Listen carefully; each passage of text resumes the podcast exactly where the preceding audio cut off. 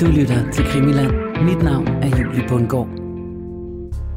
Og i en af aviserne skriver de, at øh, holder denne teori stik, har dette mor så mange lighedspunkter med mordet på pastorinde Balslev ved Ejby.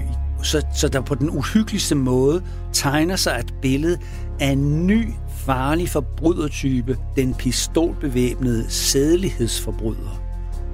Så er det formentlig faldet skud til dig i ryggen, og så er hun faldet om, og så har morderen så givet hende et nakkeskud til sidst.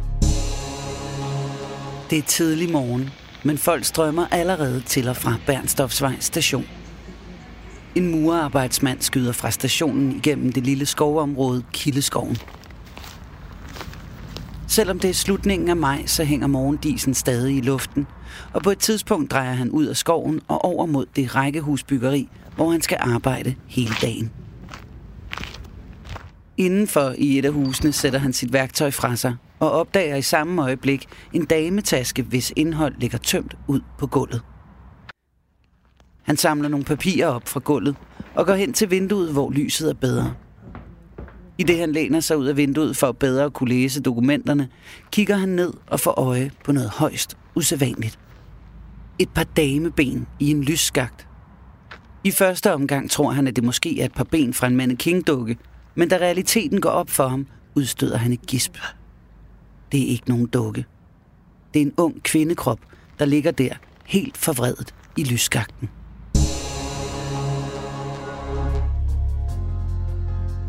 Velkommen til endnu et afsnit af Krimiland-serien Æderkoppen og min morfar. Mit navn er Julie Bundgaard, og jeg er din vært her på Krimiland, hvor vi hver uge tager et kig tilbage mod den kriminalitet, der prægede efterkrigstidens Danmark. En periode, hvor sortbørsfolk handlede sig til formuer, politiet lå sig bestikke, og det flød med våben fra krigens tid. En periode, der har affødt flere morgåder, der stadig den dag i dag er uopklaret. Og i dag kigger vi her i Krimiland nærmere på et af de uopklarede mor. Et mor, der også har lagt navn til det her 22. afsnit af Krimiland-serien Æderkoppen og Min Morfar. Et afsnit, vi kalder for Mordet i Kildeskoven. Vi har tidligere her i Krimiland beskæftiget os med en del mor fra 1948. Nemlig dobbeltmordet i Køgebugt, dobbeltmordet på Peter Bangsvej og mordet på fotohandleren Vladimir Pinsky. Og i dagens afsnit, der tager vi så igen tilbage til det set med Krimiland-øjne forjættede år 1948. Et år, hvor antallet af morsager var fordoblet i forhold til året forinden. Og denne her gang, der kigger vi nærmere på mordet på den 23-årige Jutta Lange i Kildeskoven i Gentofte. Som altid er det vores faste ekspert Christian Holtet, der tager os med tilbage i tiden for at grænske detaljerne en ekstra gang. Men inden vi skal kigge på efterforskningen og de blindgyder, som politiet endte med at gå ned af, så skal vi lige have, hvad vi ved om mordet, slået helt fast. Ja, vi ved, at det er øh, et mor, som ikke er blevet opklaret officielt. Altså, der er aldrig blevet dømt nogen i mordet Mm. for, for, for mordet. Øh, og det er jo så altså, det andet store uopklarede mord i 1948. Det første er jo dobbeltmordet på Peter Bangs vej i februar 1948. Og det her, det, det, vi skal nu frem til maj 1948. 25. maj. Og vi skal til Gentofte. Og det er ikke et sted, hvor der bliver begået særlig mange mord. Vi skal til Kildeskoven, som ligger lige ved siden af Bernstofsvejens station.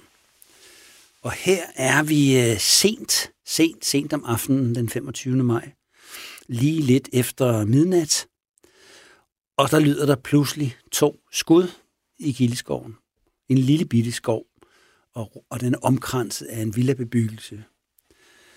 Og øhm, der er altså nogen, der hører to skud. Så lyder der umiddelbart efter to skrig. Højt, gennemtrængende, desperat skrig. Og så falder der igen to skud. Og senere taler politiet med nogle af de her mennesker, som har ligget og hørt det der, de undrer sig lidt over det, fordi det er jo ikke fyrværkerisæson eller noget. Men der er ikke nogen af dem, der gør noget ved det, men, men de bliver afhørt senere og kan så konstatere, at det er altså på det her tidspunkt her. Så øh, sker der sådan set ikke mere lige på det tidspunkt, øh, før at vi kommer frem til klokken 7 næste morgen. Så kommer der en murerarbejdsmand, og han går gennem stien til Kildeskoven og ind i en lille rækkehusbebyggelse, som ligger lige ved siden af det. Altså, det er nogle rækkehus, der er under opførelse. Og han går ind i et af husene, og der er ikke nogen vinduer i de huse der. Jeg ved ikke, om han skal pusse væk, eller hvad han skal, men han går i hvert fald ind, og så finder han så en dametaske, som er åbnet, og man, han kan så se, at indholdet er spredt ud på, på, på gulvet der. Og han finder en, en mappe, en sådan slags dokumentmappe, tror jeg, og den er også åbnet, og indholdet, måske er det nogle papirer eller noget, jeg ved ikke helt præcist. Det er også spredt ud over. Og det undrer han sig lidt over, at øh, der ligger sådan nogle ting der. Så går han hen til, jeg tror han tager mappen op for at kigge, og så går han hen til vinduet for at, vil, vil se ned i, om der er mere i, for måske lyset er bedre, eller så kommer han til at læne sig ud, og ud af øjenkrogen ser han så et par dameben, der stikker op af en lysskagt. Altså de her, der er sådan en kælder til de her huse her, og der er så sådan en, lys, en, en skagt med lysindfald, og, og der ligger så en kvinde i sådan sær forvreden stilling, siger han senere til politiet. På siden, hovedet og overkroppen, den er nede i lyskassen, og benene stikker sig op. Og øh, hun bevæger sig ikke. Og han, Som om hun simpelthen er blevet mast dernede. Ja, altså, ja, han tænker jo, hov, der er et eller andet. Så han, han går ud og prøver at, og måske røre ved hende for at se, om der er liv i hende, men altså, jeg tror godt, han kan konstatere, at hun er, hun er ikke i live. Øh, han, får, han får slået alarm til en ambulance. Så kommer ambulancefolkene, og de kan jo selvfølgelig konstatere professionelt, at, at øh, den her unge kvinde, hun er død. Øh, så de rører ikke noget. Og så ringer de til politiet i Gentofte, i Nordre Birk hedder det. Det er den politikreds, som omfatter Gentofte og Lyngby og Søllerød og Gladsaxe og sådan nogle steder der omkring. Det, på det tidspunkt hedder det Nordre Birk. Nu er der så kommet nogle andre politikredse. Men... Og så rykker politiet ud der, kommer øh, kriminalbetjente der, og de begynder selvfølgelig at undersøge den her sag her. Og det, i første, ved første øjekast, der tænker de, at det her det er en sædelighedsforbrydelse. Altså det, det, er, en, det er et forsøg på voldtægt, eller det har været en, en ung kvinde, som har haft øh, et stævnemøde, og det er så gået galt, eller det er sådan, det er de første tanker, der går igennem hovedet på kriminalfolkene. Men det de får kigget lidt mere på det, så kan de godt se, at hun er faktisk, der er, hun er ikke, man er ikke, der er ikke, tøjet er ikke taget af hende, og det ser ikke ud som om, at der har været forsøg på, på voldtægt eller noget i den stil. Så de er, de, de, er lidt, de, er lidt, de er lidt på bar bund, kan man sige. Der er ikke, det er ikke oplagt i hvert fald, mm. hvad der er tale om. Og så er, det, så er det sådan, at så gør de så faktisk det, at de øh, tilkalder rejseholdet, øh, fordi at de, jeg tror, de allerede øh, fra starten af kan, kan se, at det her det bliver en, det er en vanskelig sag. Det bliver ikke bare lige sådan at gå ud og anholde en kæreste et eller andet sted, og så forsigte ham for mordet. Altså det her, det ser ud som om, at øh, det er lidt mere besværligt. Og det, det er det også, fordi at denne her kvinde er blevet skudt, som vi hørte i starten. Så hun blev skudt, og hun blev skudt på en lidt, lidt speciel måde. Der er afgivet fire skud, og det er med en automatisk pistol, og det vil sige, at hylstrene er blevet skudt ud af pistolen, dem finder politiet. Og kuglerne, to af dem sidder i kvinden. Den ene er, der hun ramt i ryggen, og den anden er hun ramt i baghovedet, altså execution style, mm. affyret på 10 cm afstand, og det er sådan noget, politiet kan måle, hvor meget krudtslam er der, og hvordan indgangshullet ud, og så kan man så regne ud, hvor, hvor langt har morderen holdt våbnet fra offeret. En likvidering simpelthen. Det virker som om, at der er blevet affyret skud imod hende. To af skuden er gået igennem hendes frakke. Det vil sige, måske har hun løbet og, eller, eller, eller stået stille, og så er der blevet afført skud, de er så gået igennem fra dem, og så, efter, så er det formentlig faldet et skud til dig i ryggen, og så er hun faldet om, og så har morderen så givet hende et nakkeskud til sidst. Mm. Det, det er sådan, det ser ud i, i starten der. Hun er ikke blevet skudt i lysskakten, hun er blevet skudt på stien. Så har han slæbt livet ved at tage hende under armene, eller måske er der flere mordere, det ved Det må vi lige se på lidt senere, om der kan være mistanke om det. Men i hvert fald er kvinden blevet slæbt øh, ved, at man har taget hende under armene, øh, hvor hun har haft hovedet op af, så hendes hæle, hendes sko, de har så trukket spor igennem øh, på stien og ind på den her byggeplads. Og så har han prøvet at gemme hende i den der skak, men så det har han ikke rigtig været særlig god til. Men i hvert fald har han været lidt af vejen, mm. fordi denne her sti, det er sådan en slags smutvej fra Bernstorffsvejens station, der kan man så skrue igennem skoven og gå ind i et, et stort villakvarter, der ligger bagved. Men øh, rejseholdet, de kommer så ud og begynder at kigge på det her. Og øh, det er fra Rigspolitiet, Rigspolitiets rejseafdeling, der er det kriminalassistent Nielsen Skov, som kommer. Og øhm, øh, det er ikke Himmelstrup, den berømte Otto Himmelstrup, som er chef på rejsepolitiet. På det her tidspunkt, han er gået på pension som 70-årig. Nogle, nogle måneder, bare nogle måneder før, faktisk. Politiet må hurtigt erkende, at her har de altså brug for flere ressourcer, så de tilkalder rejseholdet, som fortsætter med at efterforske mordet som en sædelighedsforbrydelse. Et valg, de træffer, da mordet minder om en sag fra året for inden. En sag, som vi lige skal have på plads her. Og øh, de kigger på det her, og de tænker, jeg vidste om det her, det minder om det mor, der har været et år tidligere hvor der også har været et mor, hvor en kvinde er blevet skudt. Det er en pastorinde øh, i Ejby ved, nede ved Køge, som, bliver fundet, som først forsvinder, og så laver man en eftersøgning. Og så finder man hende, og hun er også blevet skudt, men ikke helt på samme måde. Og hvor man også tænker, det er en besynderlig form for, for mor her, altså... Øh, men der har man mere, hælder man mere til den sædlighedsforbrydelse. Det bliver senere opklaret, det mor, og det viser sig, at det er en, det er en, en mand, som har forsøgt at, at vil lave en selvhedsforbrydelse mod den her øh, øh, præstekone her, men det er så, hun har så åbenbart gjort modstand, og så har, han, har der kommet noget krambolage, og så har han kommet til at skyde hende. I hvert fald den forklaring, han har. Øhm, og han bliver så dømt for det mor der. Og det er sådan lidt usædvanlige sædlighedsforbrydelser, som ender med et mor ved hjælp af revolver eller pistol. De, de er ikke særlig hyppige, altså. Men kriminalpolitiet øh, og fra hedder det Norderbirk der, Gentofte og rejsehold der, de sætter massivt ind. Altså, der bliver indkaldt altså alt disponibel mandskab fra stationen og rejsehold, alt hvad de kan spare af folk. Så der i, i løbet af de næste par timer, så bliver der sat 80 mennesker, 80 betjente på arbejde på det her.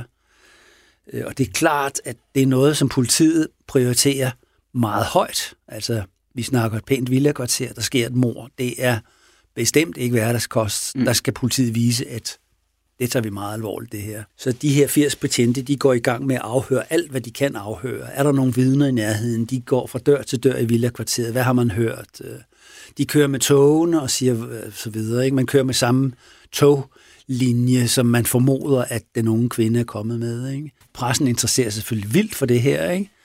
Øhm, som de selv siger, det er, det er en vanskelig sag. Det er altså tilfældig forbrydelse det ser ud som om, det er ikke nogen forbindelse mellem gerningsmand og offer, og det er de vanskeligste ting. Det, vi må forudse en langvarig, en langvarig øh, eftersøgning her, ikke? Og i en af aviserne skriver de, at øh, det her omkring det her tilfældige her, altså holder denne teori stik, har dette mor så mange lighedspunkter med mordet på pastorinde Balslev ved Ejby i Køge, det var det, vi omtalte før, så, så der på den uhyggeligste måde tegner sig et billede af en ny farlig forbrydertype, skabt af våbnenes udbredelse i den kriminelle underverden, den pistolbevæbnede sædelighedsforbryder. Og det er sådan et nyt begreb, man opfinder. Altså, man har haft det her mor, før vi omtalte, og så nu igen. Ja, altså, jeg tror ikke, at journalisten, der skriver det, han har det sådan frit opfundet. Jeg tror, det er fordi, han sådan, måske indirekte citerer en politimand. Altså, det er en ny type, vi ser her. Det er det, det er vel også før, man overhovedet snakker seriemorder og ja, sådan noget. Ikke? Ja. Altså, det har man jo nærmest ja. heller ikke opfundet endnu, det begreb. Så men, men, det, men, men når jeg siger det, så er det fordi, at jeg tror, det er der, hvor politiet ligesom har forudstillet sigtet en korte. Okay, det er altså en sædlighedsforbrydelse, der er gået galt. Måske er det en sædlighedsforbrydelse kombineret med et rovmor. Mm. Det er det, vi skal indstille. Altså, så har man ligesom indstillet sigtekorten, så er det altså den type, ikke? Ja. Så er det ikke nogen andre typer. Men hvad nu, hvis det er nogle andre typer? Så efterforsker man jo i den, Helt i den, forkerte retning. I den, I den forkerte retning. Ikke? Ja. Og der er der noget, som efter min mening tyder på, at de kommer til at sigte lidt for snævert i starten, og måske misser nogle vinkler. Men det kan vi lige komme tilbage til. Politiet fortsætter altså med at efterforske sagen som et voldtægtsforsøg, og fokuset på det skaber endda en ny forbrydertype, eller i det mindste myten herom, nemlig den pistolbevæbnede sædelighedsforbryder. En ret så atypisk forbrydertype, da voldtægtsforbrydere sjældent benytter sig af skydevåben, fordi der simpelthen er for stor risiko for, at gerningsmanden selv kommer til skade. Men politiet kører altså efterforskningen efter denne her nye forbrydertype. Men inden at vi går videre i efterforskningen, så tager vi lige et nærmere kig på offret, den 23-årige Jutta Lange. Offeret det er den 23-årige ekspeditrice Jutta Lange. Og hun, øh, hun bor herude til leje på et værelse på øh, Skolevej, tror jeg det hedder. Og hun arbejder som ekspeditrice i et sæbeudsalg på Gentofte Torv. Og tidligere der har hun været øh, ansat som elev på en fødeklinik. Hun har også været husassistent. Hun kommer oprindeligt fra, Øh, eller lidt uden for Ringe øh, på Fyn, hvor hun øh, altså som 20-årig at komme til København og så skal prøve lykken i storbyen. Så hun er altså en, en provinspige, som, som kommer til byen. Hun kommer fra sådan rimelig beskedende kår, må man sige. Jeg tror, hendes far er husmand, og de har sådan en lille hus, der ligger ved siden af landevejen. Øhm, men altså en god, solid, kærlig familie. Og øhm, hun er ganske køn faktisk. Øh, de aviserbilleder, der de billeder, der er i aviserne og i politirapporten, det, de viser faktisk, at det er en køn pige. Og meget pæne hvide tænder og øh, charmerende smil og øh, veninder og, og familie taler kun godt om hende og sådan noget. Hun er ikke sådan en letlevende type, og der er ikke noget, der tyder på, at hun har en sidebeskæftigelse som prostitueret eller noget. Altså, passer sit arbejde og er, er vældigt i, i omgangskredser blandt familie.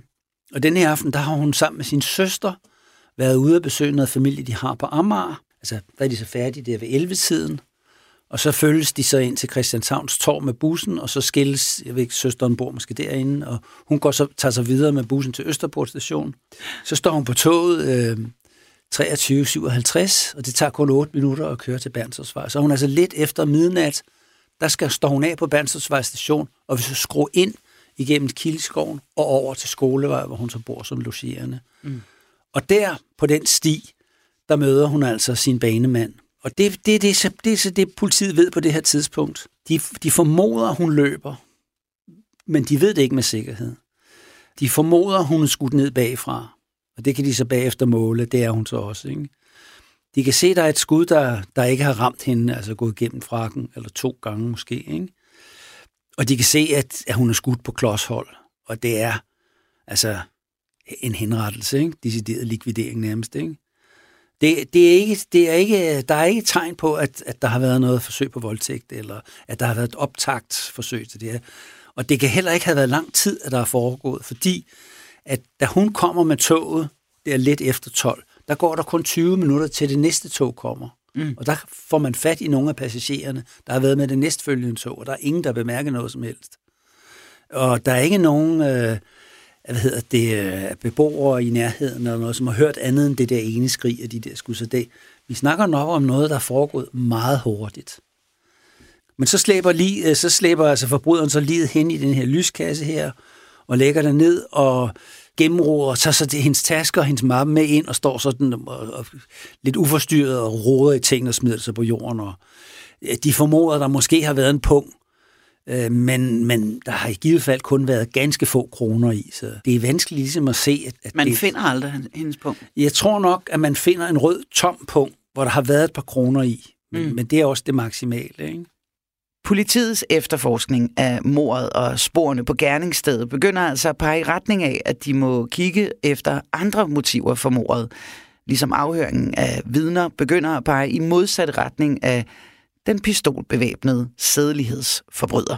Så afhører man vidner, og de finder faktisk øh, to kvinder, som har set en mands person, og som de beskriver for politiet. Men på det tidspunkt offentliggør politiet ikke op den oplysning, op, offentliggør de ikke. Det er så noget, de holder tilbage. Men der er andre vidneudsagn, som er interessant i relation til sagen, og som også bestyrker politiet lidt i retning af, at det kunne være sådan en, en sædelighedsforbrydelse eller et rovmor. Ikke? Øh, der er en, en ældre dame, som er handicappet, og hun kører på en trehjulet cykel. Og hun har et par dage før oplevet det, at hun en sen aften kører i samme område, Og pludselig er der en mand, der træder frem bag et træ og lyser hende i øjnene med en lygte, som er skærme, så den kun lyser nedad. Og han siger så, hit med pengene. Det er hun så ikke åbenbart hurtigt nok til, så han begynder selv at rave i hendes cykelkort foran, hvor hendes taske står. Så raver han rundt, og, men jeg tror ikke rigtig, at han finder noget, og så begynder han at tøve lidt, og står og brummer lidt, og siger, så siger han så, nå, så skrub dig af for helvede. Og så, så kører hun, og han forsvinder sig selv, og sådan noget, og så, så siger hun så bagefter til politiet, ja, han havde meget pæne hænder. Det, sjov observation, hun gør sig til. Altså, det er så åbenbart ikke nogen arbejdsmand, der har været der med nogle store grabber og beskidte hænder, altså med meget pæne hænder. Nå, okay.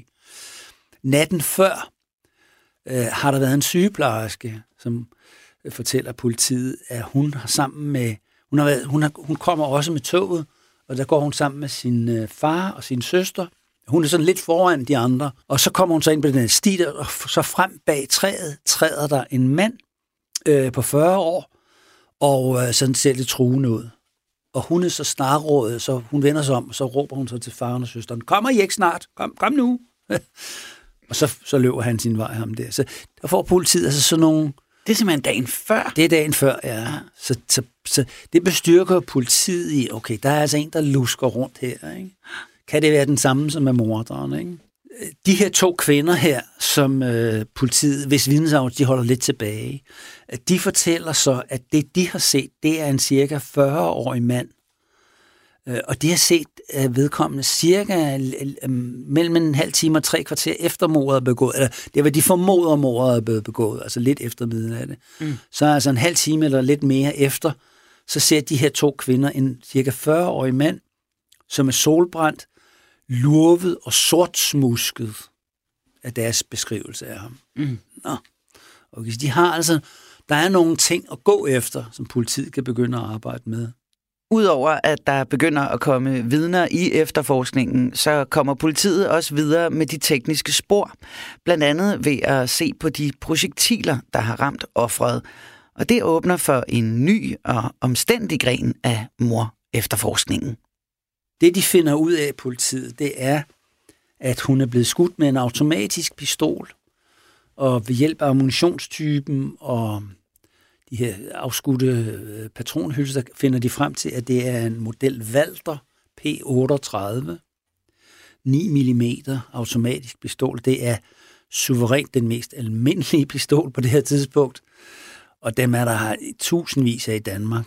Det er tyske tjenestepistoler og modstandsbevægelsen har haft, og de er importeret fra Sverige indsmuglet osv. Så dem er der altså rigtig mange af. Mm. Det er ikke noget eksotisk våben, desværre. det, det er det mest almindelige. Og det er klart, at politiet går ud med det, lige så snart deres teknikere har kunne konstatere, at det er altså den type person, så kommer ud og siger, alle, der har lovligt indregistreret sådan en, en Valter P38, bed straks henvendelse til politiet, så vi kan få konstateret, om, om der er en sammenhæng med mordet. Og der kommer folk jo også ind med deres pistoler. Der er masser, der har sådan nogle. Øh, og det kan jo godt være, at, at, at den har været væk, eller nogen, der har lånt den eller noget. Ikke? Så, mm. øh, så det er ikke nødvendigvis dem, der kommer med den, som har måske noget med det at gøre. Men, men jeg ved ikke, hvor mange pistoler de får ind, men det er altså det er hundredvis. Det er et kæmpe arbejde.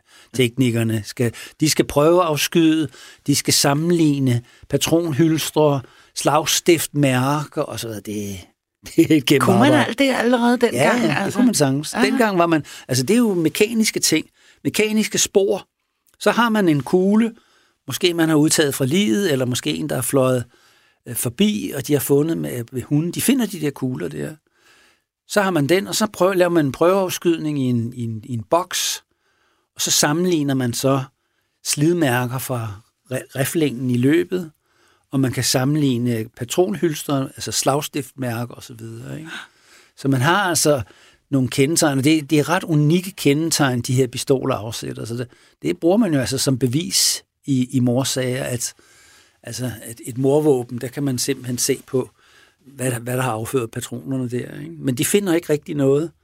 Hundredvis af pistol, pistoler øh, prøver de af. Ikke? Jeg tænker også, man vil vel heller ikke møde op med sin valter P38, hvis det nu var, at man var morderen. Nej, altså... Men det, det kan jo være nogle andre, det der kan, har stjålet Ja, altså der er, der, for, der er et berømt mor, hvor at det faktisk er en mand, Øh, det senere øh, mor, det er mordet ude på Femøren, hvor to teenager bliver skudt af en fyr, der hedder Naum Kanevski. Der finder de faktisk frem til det via et morvåben, som er blevet stjålet. Det er rigtigt. Øh, og det fortæller han politiet, at jeg har fået stjålet den her pistol her.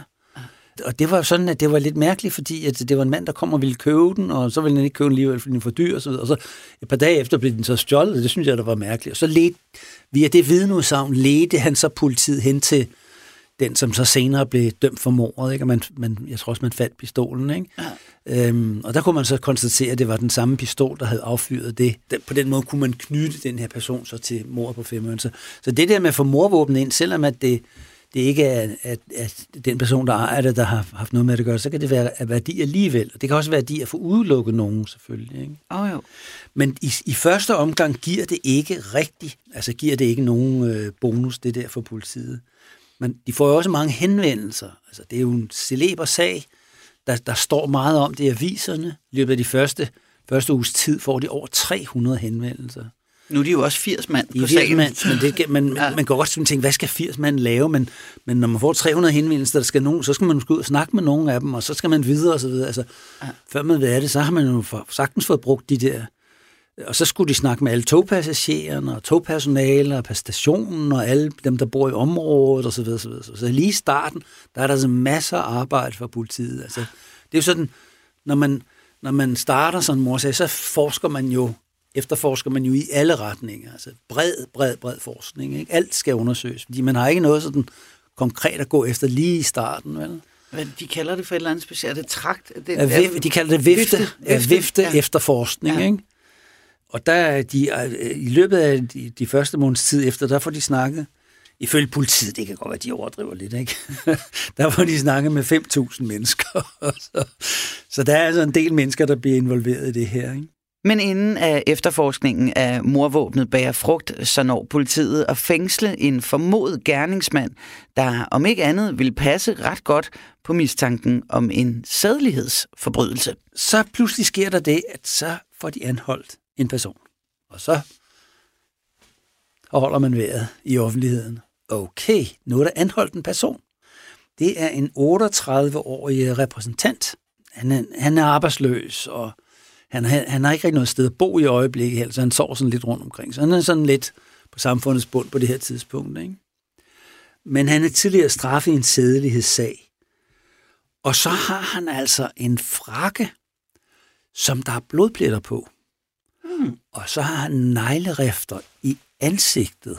Så gør det, politi, så tager det foto, politiet har taget af ham, det offentliggør de i aviserne med mandens navn og hans alder og alle de her detaljer, som jeg har fortalt her. Og så siger de, at vi har altså anholdt den her mand, og ham sigter vi i Kildeskovsmordet, og så står der 38 år, og han har sovet der, og så dit og dat og dat. Det kører det her aviserne som med den her historie i nogle dage. Og der er de altså, den her mand udstiller de så på forsiden af alle aviserne, som den formodede morder. Det er jo normalt ikke noget, man gør. Ej. Altså, normalt offentliggør man ikke navnet på folk, før efter de er dømt. Og lige være en lille retssag først. Der kan være nogle situ- særlige situationer, hvor man eftersøger en, man er helt sikker på, er morderen, så bringer man et billede af en eftersøgt person. Ikke? Ja. Men her, der bringer de et billede af en mand, som de sigter i en, i en morforbrydelse, og, så, og jeg kan ikke helt forstå, hvorfor de gør det. Fordi dem, de mulige vidner, der er, har politiet jo formentlig snakket med, og så kan de jo lave en konfrontation i, i et lukket lokale. Aha. Så min eneste forklaring er, at politiet har været under et voldsomt pres, for at skulle vise nogle resultater. Ja.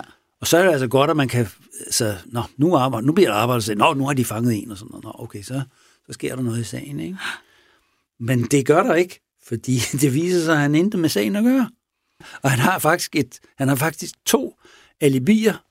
Det ene, ene alibi er, at de øh, fodaftryk, de har fundet sikret sig nogle fodaftryk, som de kan se af morderen. Altså man kan se, at han har trukket det her lige, og så er der nogle bagudgående tror jeg, så er sådan gået baglæns. Ikke? Så der er nogle ganske udmærkede hæleaftryk, som man er helt overbevist om er morderens. Ikke? Og ham her, han har altså skillige mindre sko, skonummermærke end det der, så det kan ikke være ham, der har afsat de hele aftryk. Så han kan selvfølgelig være medskyldig og stået og kigge på, ikke? Men altså en sædlighedsforbrydelse med to deltagere, mandlige deltagere, det ved jeg ikke, de er meget, meget, meget sjældent i hvert fald. Ja. Efterfulgt af et pistolmor. Men så er der altså det, at han har sådan set siddet på en restaurant i Søborg, og der er så fire taxichauffører, der sidder og drukker bare med ham, som kan bekræfte at han har overhovedet ikke været, han har overhovedet ikke været i Gentofte på det tidspunkt. Så ham må de så løslade. Så går det lidt, så går det sagen lidt i stå, ikke? Den formodede gerningsmand viser sig altså at have både vidner til et alibi og slet og ret for små fødder, så det er altså ikke ham. Men til gengæld sker der det, at politiet finder frem til den eksakte P38 Valter, der er blevet benyttet til mordet. Så sker der ikke rigtig noget før halvandet år senere.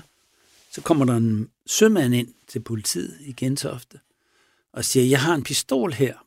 Jeg tror, at det ligner, jeg tror, det er det sådan en, I kigger efter. Men der er ikke noget skæfte på den, og den, man kan se, at den har været brændt og forsøgt smeltet, og det er en meget, meget dårlig stand, den her pistol. Ja. man kan, sådan, man kan godt skimpe, at det er sådan noget, der kunne minde om P38 Valter model. Altså. Og så kigger politiet på den der, så ved jeg ikke helt, men de bliver i hvert fald voldsomt interesseret i den, og om de kan prøve at skyde den på det her tidspunkt, det ved jeg ikke. Jeg tror, de gør det, de prøver at samle den og så prøve at skyde den for at se, om den der riffelgang afsætter de samme mønster, som den, de kugle, de har fundet i livet eller, eller, og, og ved siden af. Og det viser det sig, at det er den pistol. Okay. Det er simpelthen morvåbnet. Nå, her sømand, det lyder meget spændende. Hvor har de den pistol fra? Ja, den har jeg købt af hovmesteren på det skib, som jeg har sejlet med. Nå, er hovmesteren? Ja. Nå, okay, så går de hen til hovmesteren. Ja, Hovmester, hvad har de øh, solgt eller afhændet den her pistol til den førmeldte, førmeldte sømand? Ja, det er ikke noget, det har jeg. Nå, hvor havde de den fra? Ja, den har jeg købt af en dækstreng. en dækstreng? Ja, det var en dækstreng. Det var da meget sjovt. Så må vi hen og snakke med dækstreng. Så går de hen til dækstrengen. Ja, det er rigtigt. Den har jeg solgt til hovmesteren på den skib der. Jeg var, vi var jo sammen på det skib der. Okay, den har du solgt til ham, ja. Hvor havde du den fra? Ja, den har jeg købt af en passager, der var med det skib, som vi sejlede på alle sammen. Nå, okay. Hvad var det så for Jamen, det var, han var sådan en, sådan og sådan, og så finder de frem til den her, det er også, også en ung mand. Øh, jamen, det er rigtigt nok, den har han da solgt til, eller givet til dækstrang. Jeg kan ikke, altså, den har været forfærdelig dårlig stand, den der pistol der, ikke? Og igennem virkelig mange ja, hænder. igennem virkelig mange hænder. Nå, hvad, hvor har du den fra? Den har jeg fundet, siger han så. Og så sukker de, de der kriminelle folk, der har været igennem fire led, og så ender de frem, og det er rigtig hele vejen igennem, og det er troværdigt sådan noget. Jamen, han har fundet, jeg har fundet den i en skråtbunke på havnen i Kiel, siger han så. Jamen altså. en pistol, der er kommet fra Gentofte og havnet i en skråtbunke i Kiel. Det bliver da mere og mere mystisk, det her. De her stakkels kriminalfolk, de har sagt, ah, det, det, det er altså for absurd til at være sandt, det her. Jo, de gik og rodede nede i Kiel. Altså, så gik jeg, så var der sådan en slakkebunke, og så fandt den der pistol, og så puttede jeg den i lommen og sådan noget. Nå, Ja, det lyder jo meget, altså, det, det, jeg tror ikke, de, han er ikke kriminel, den der unge mand. Det, Altså, jeg tror, de, det er faktisk rigtigt, de, de, de, de, de kigger på det der, ikke? Så kigger de på den der, så kan de se, at slagstiften, den mangler. Og der er en eller anden fjeder eller et eller andet indeni, som også mangler. Øhm, og så spørger de så de her, nu kan jeg ikke huske, om det er sømanden, eller hovmesteren, eller dækstrengen, men en af de tre fortæller, at de prøvede, om de kunne restaurere det der våben der. Så var der en af dem, der havde sat den op i en skruestikke, fordi det var åbenbart rustet så meget sammen, så han ville prøve at slå på den øh, ombord på skibet der, øh, i et værksted der, så ville han prøve at slå på den, for om han kunne få den løs og sådan noget, men så var den simpelthen brækket af, den slagstift og den fjed, det var så faldet ned på gulvet. Nå, okay. Så går de ombord på skibet og renser det, så finder de, gud bedre det, den slagstift og den øh, fjeder der. Og så kan de jo så ved hjælp af den slagstift og rekonstruktion af våben, og så, så kan de yderligere få konstateret, at det er altså morvåben, det her. Mm. Så, men nær halvandet år efter, der har de jo så fået fat i morvåben. Det er jo, det er jo rigtig godt, rigtig godt videre øh, altså udgangspunkt for at arbejde med tingene. Men hvordan er den havnet i Kiel i en slakkebunke, der bliver fundet tilfældigt, og så gennem nogle forskellige led og så videre, til sidst når den så tilbage til Gentofte igen. Det, det er altså en meget mystisk historie. Så, for at opsummere, så har pistolen været ude på følgende rejse. Først finder en person pistolen i en skråtbunke i Kiel, så er den blevet solgt til en dækstreng på et skib, som så sælger den videre til hovmesteren, som til sidst sælger den videre til sømanden, der altså ender med at indlevere pistolen. En historie, som ellers kunne lyde ret så usandsynlig, men som bliver bekræftet af en afslået slagstift, som det lykkes for politiet at finde på skibet. Men selvom morvåbnet altså nu er fundet, så fortsætter politiet med at lede efter en gerningsmand. Og her har de en gammel kending i søgelyset. En ung mand ved navn Børge Åge Olsen, som tidligere har begået lignende overfald.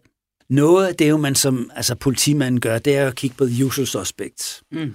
Altså, hvem er ellers i det her område og retter og voldtager damer, eller, eller laver hold-ups for, for ældre pensionister, og altså, hvem, hvem er det, der finder på sådan noget? Ikke? Der, de, der får de blandt andet kigge på en ung mand, som på det her tidspunkt i 1948, i maj 1948, der er han kun 17 år. Han er dømt for noget ungdomskriminalitet, og han er også dømt for altså, at lave sådan et forsøg på, på noget hold-up-agtigt, eller noget med at frana en dame for noget. Ikke? Mm. Og ham har de været hen og snakket med, og spurgt, om han har haft noget med det at gøre, men det har han ikke, og det kender han ikke noget til.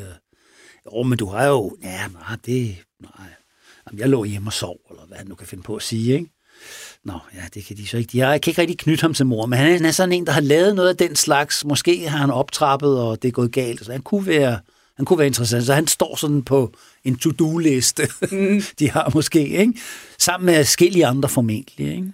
Så sker der det, at den her unge mand, han i 1953, der bliver han så anholdt for yderligere nogle sædelighedsforbrydelser og nogle, altså, hvad skal man sige, overfald på kvinder. Og her er vi jo altså fem år efter, ikke? Ja, han er vi fem år efter. Uh, undskyld, der bliver han ikke anholdt, der bliver han sigtet. Mm. Uh, der kommer politiet og siger, vi sigter dig nu for det her. De kalder ham så eremitage-røveren. Og den her eremitagerøver, det er fordi, det foregår i Eremitageparken og i områder omkring Klampenborg og sådan noget. Ja. Og der, der sigter politiet ham, de ham så, men han når han at undslippe. Og så tager han hyre som altså matros, eller dækstreng eller et eller andet, og så forsvinder han. Så politiet de fanger ham først i 53. Og bliver han så udleveret, bliver han arresteret i Hamburg, tror jeg det er. Og så kommer han så tilbage til Danmark, Øh, og så bliver han så sigtet for syv overfald for de her kvinder, og dem tilstår han. Altså, de har en god bevis, så tilstår han uden videre. Så får han otte års fængsel. Det er en kraftig dom, ikke? Oh, jo. Nå, så må vi hellere snakke med ham igen. Vi havde ham på to-do-listen tidligere, men øh, nu, øh, nu har vi ham altså, nu sidder han i Nyborg statsfængsel, eller bliver formentlig kørt til København, ikke? så bliver afhørt de ham igen og igen og igen og igen og, og de sigter ham, eller de sigter ham ikke på det her tidspunkt, men de, de har kraftig mistanke, men de kan ikke knytte ham til det. Mm. Så sker der det, at han så sidder han yderligere et øh, par år i fængsel, og så på et tidspunkt, så snakker han med en af sine medfanger, en psykopatfange, som har fået psykopatfængsel. Og øhm, han, der tilstår han mor over for ham, og psykopaten han fortæller det så til politiet. Så bliver han indkaldt igen. Nå, du har tilstået det. Nej, det var bare fangepraler. Det var bare sådan noget, man siger, og det, var, det har han misforstået, og et eller andet. Ja, okay, altså, de kan ikke knække ham. Mm. Og de har ikke andet den der falske tilståelse. Det siger han jo er løgn og så videre. Ikke? Øh, og psykopatfangen, han har formentlig ikke noget troværdigt vidne i retssagen, og det er meget svært at få folk dømt på en medfanges forklaring. Den slags vil en forsvar kunne gennemhulde, ikke? Ja. Det kan man ikke slet ikke, ikke gå i retssag med, det ved de udmærket godt. Så det, ah, der må de lade fang, øh, sagen falde igen. Nå, så sidder han yderligere et år i fængsel. Så fortæller han en anden fange, at øh, det er ham, der har begået mordet. Og han fortæller åbenbart med nogle detaljer. Men den her fange, han, øh, han fortæller ikke nogen noget. Han bliver løsladt, øh, og så øh, rejser han hjem til sin mor, og så fortæller han moren historien. Nå, siger han så. Men mor, vil du være, nu skal jeg ned og melde mig til Fremmedlegionen. Så tager han afsted til Fremmedlegionen, så bliver han fremmedlegionær. Så, så går det et stykke tid, så har han jo så kommet langt ned i Sahara og aftjene med keps og rundt de franske faner og så videre. Så går moren til politiet og fortæller, at min søn han fortalt sådan og sådan. Så, så kan de ikke få fat i fremmedlegionæren, fordi han er, jo, han er jo nede i Algier, så kan de ikke få ham udlevere. Og franskmænd udleverer ikke sådan en type der. Nej. Så hiver de ham ind igen, Børge der. Nå, Børge, nu er der en anden, der har du har tilstået over for. Nu kan du da ikke blive ved med at sige, at det ikke er noget med dig at gøre. Det, nej, det, det er ikke noget med at gøre. Det, det, det, det må jo ikke være en fremmed legionær, der har, der, altså, det, det kender han ikke noget til. Det er fri fantasi. Fri fantasi, ja. Ah, politiet, ja. De havde jo håbet på, at han ville tilstå, ikke? Altså, jeg tror, nu vi gør sådan lidt sjov med det her, det har givetvis ikke været morsomt, fordi jeg mm. tror, de her politifolk, det er jo erfarne, øh, erfarne mennesker, der er dygtige til at afhøre. Altså, de, de ved jo godt, hvordan de skal gøre det der på, mm. på en alvorlig og, og altså, en måde, der fremmer det, at man tilstår, ikke? Øh, man, man, man, man, man prøver selvfølgelig at lægge de beviser frem, eller de ting frem, på en lidt hårdere måde, end man måske i virkeligheden har, ikke? Og, mm. og så siger man, det, det vil jo fremme din sag, hvis du tilstår, ikke? Så kan det jo godt være, at man ser lidt, lidt, lidt mildere på det, når du skal dømmes, ikke? Så det kunne godt være smart for dig at tilstå nu, ikke? Og så, så kører man nogle lange forhandlinger, altså sådan 10-15 timer i træk, ikke? Og så, så har man jo erfaring for, at så, så, så bryder de sammen til sidst, ikke? Det gør han altså ikke. Og på trods af, at han talrige gange, han bliver sigtet hver gang, mm de sigter ham, og så bliver han varetægtsfængslet, og så kan politiet så afhøre ham, lige så tosset de vil, om så må sige. Ikke? Øh, men han knækker ikke, og han fortæller ingenting. Politiet løber med den formodede gerningsmand og serieforbryder Børge Åge Olsen altså endnu en gang panden mod muren.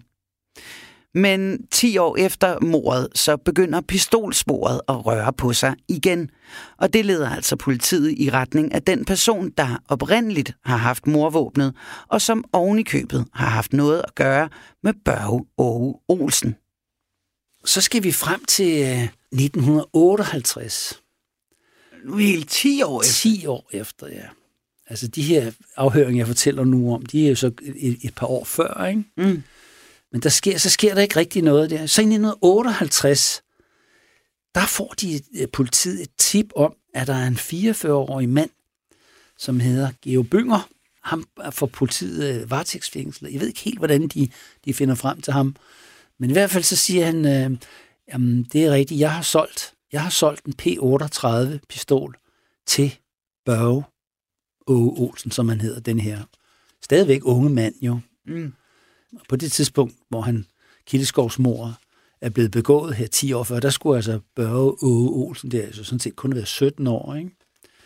Og, og Geo Bynger der, han er, han er på det her tidspunkt 44 år. På det tidspunkt, hvor mor blev begået, ville han have været 34 år. Så det er altså en 34-årig, en 17-årig, som har haft nogle delings omkring en pistol.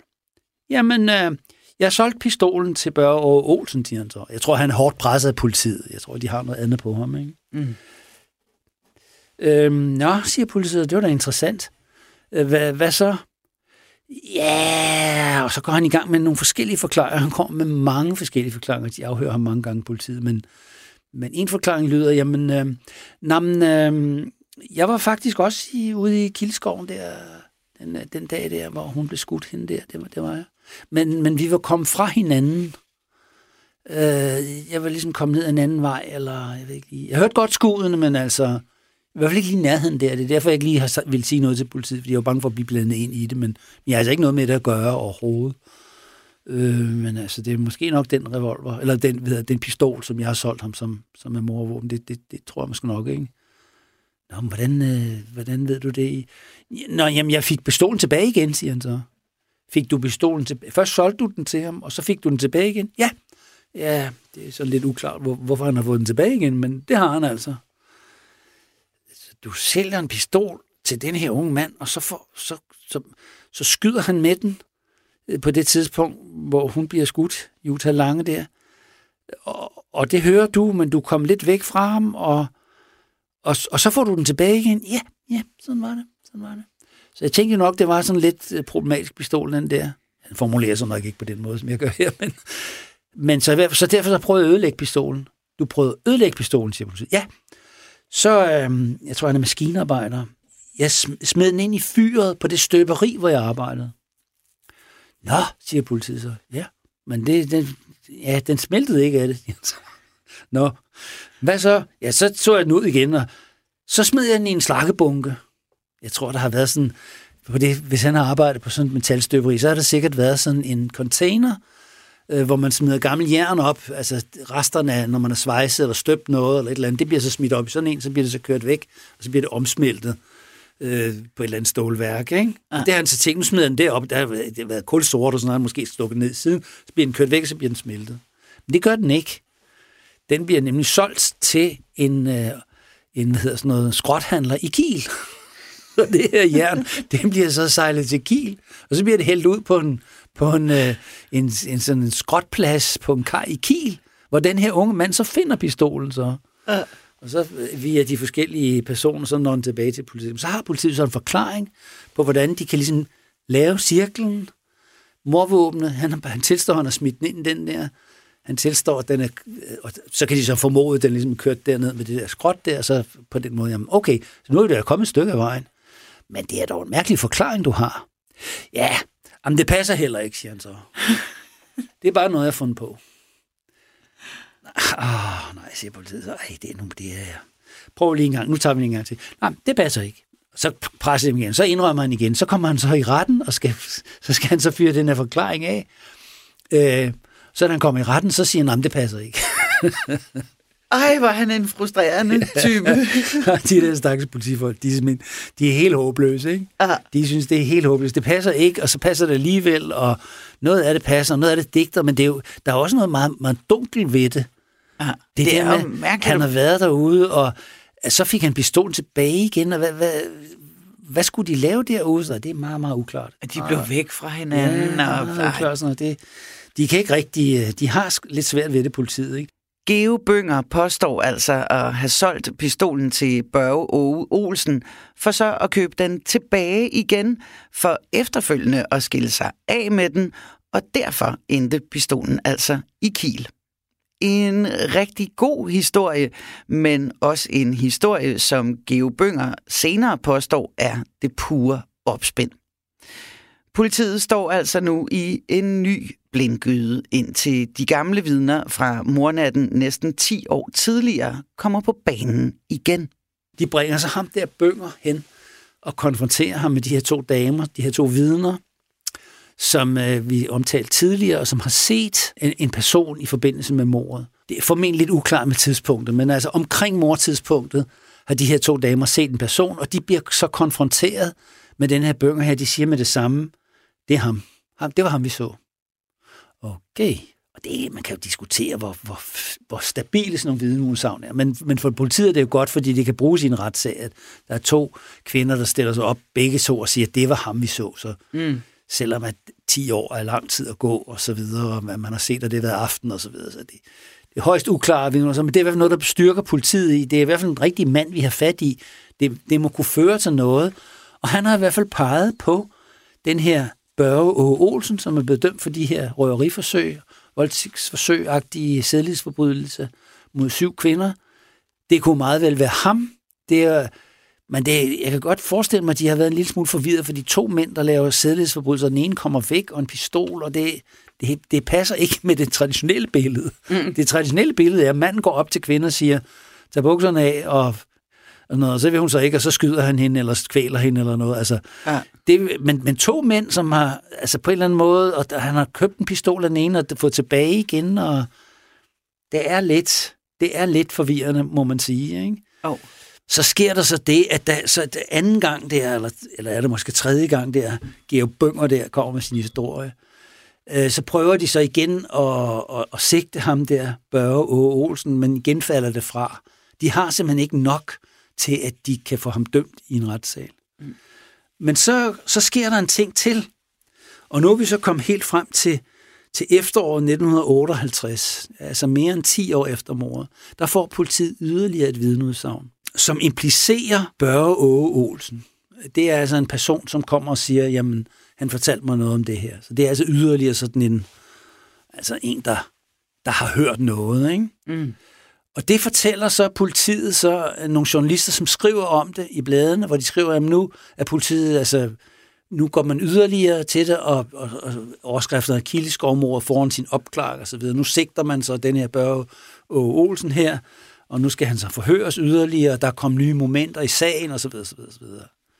Og det formentlig sker der så det, at øh, Børge Børge Olsen, som sidder i fængslet i Nyborg, det, det hører han om, eller læser avisen, eller jeg ved ikke, hvordan måske og så hænger han sig i sin celle. Øh, begår selvmord, Og øh, ja, okay. Det står der så også. Det skriver politiet så også om. Og fortæller. Øh, og så, så, så lukker man simpelthen sagen.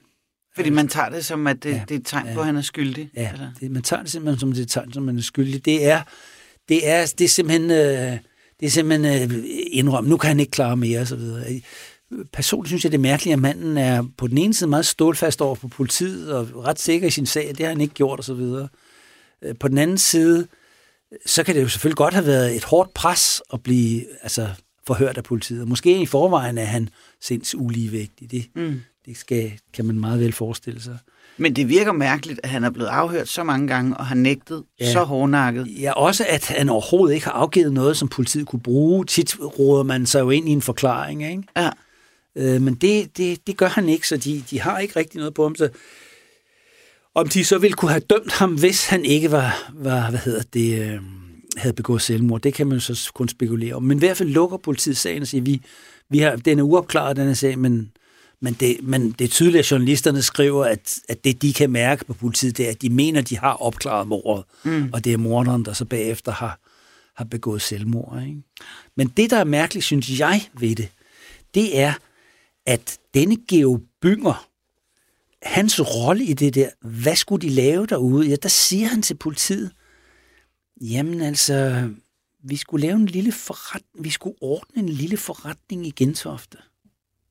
I skulle ordne en lille forretning i Gentofte. Hvad, ja, det kan jeg så ikke lige komme nærmere ind på. Okay. Så, men altså, to mand, I skulle ordne en lille forretning i Gentofte. Ja, ja, det var det, vi skulle og du solgte ham den pistol, den her 17-årige dreng, solgte du en pistol. Ja, og så fik du den tilbage igen. Jo, det gjorde jeg. Hvorfor det? Ja, det, det, var, det faldt så bare sådan. Altså. altså, der er så mange dunkle punkter i den der historie, ikke? Jo, jo, jo. Altså, skulle de lave indbrud? Ja. Måske, ja så kunne han jo sige det. Men det gjorde vi ikke. Altså, og så kom vi væk fra hinanden, så idioten han skød der dame der. Altså, hvorfor han gjorde det, det ved jeg ikke. Vi har måske ikke penge til at køre med toget hjem eller sådan Altså, nej, det kommer der ikke noget frem om. Børge Åge Olsen hører gennem pressen om, at der nu er dukket nye vidner op mod ham, og ender med at begå selvmord i sin celle i Nyborg statsfængsel, og efterfølgende så lukker politiet sagen.